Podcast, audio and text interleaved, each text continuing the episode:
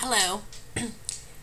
Today we're going to be covering what you missed in class, which is five major events occurring between the years 1921 and 1940, in which they relate to the educational system and how they still affect us uh, currently today.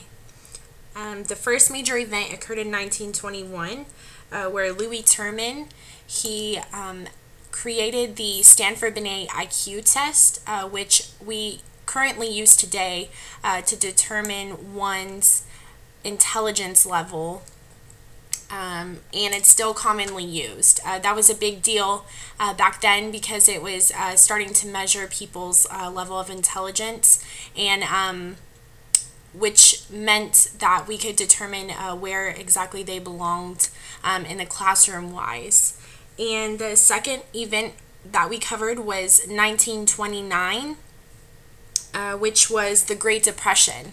Um, now, not only did the Great Depression affect um, the entire U.S., um, but it, it, really hit um, the educational system hard as um, you know um, businesses and things be, uh, began to fail and close, uh, as did many schools, which displaced a lot of children. They didn't have anywhere to go. Um, there just really was not a lot of people in school and uh, getting an education, which would in turn affect um, what jobs they would get later. Um, the next one that we went over was in 1926. Um, the first SAT was administered, um, which helped uh, determine how students would get into colleges, things like that. Um, and of course, um, everyone knows the SATs and ACTs. Uh, they're still currently used today to determine the level that you would come in um, in as um, a college student. Um, so it's both really important then as it was today. Um, we still use them regularly. And the fourth one was in 1931 and um, that was the first successful desegregation of schools. Um, so, what I mean by that is um, it occurred uh, before even the cases of African American desegregation. Um, it actually occurred in Lemon Grove, California, um, where the um, uh, first successful school desegregates um, in regards to Mexican American children, not not being allowed to uh, separate um, these Mexican American children into an Americanization school. And um, so, if you will, this kind of um, set forth, uh, set into motion, starting to think about desegregation as a whole.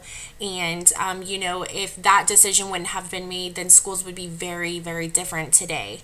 Um, so, definitely there would not be the equality that there is. And um, as we've seen you know we still continue to fight those battles um, as far as treating everyone equally. But um, those first steps were set into motion in 1931 um, for again mexican american children.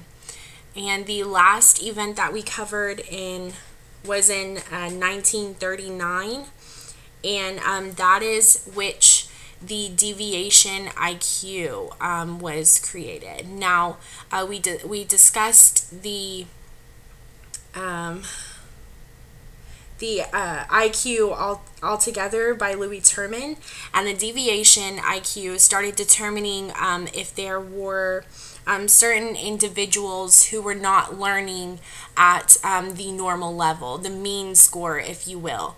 I'm starting to discover that there may be some disability, learning disabilities, such as um, etc., and I'm really um, distinguishing, um, you know what that IQ score exactly meant for those and how we could, um, how that applies today is how we can use that information to help students uh, learn at the level that they're able to. So it's really making sure that we're getting everyone into into school, regardless of how they're learning, if it's a little bit slower paced, a different way.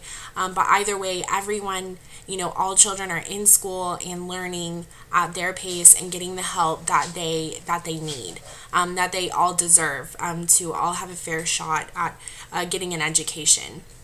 So. Uh, those were the five events that we covered in class today uh, that you missed. And if you have any questions, uh, be sure to write them down and bring them into class for me tomorrow. All right, have a good night.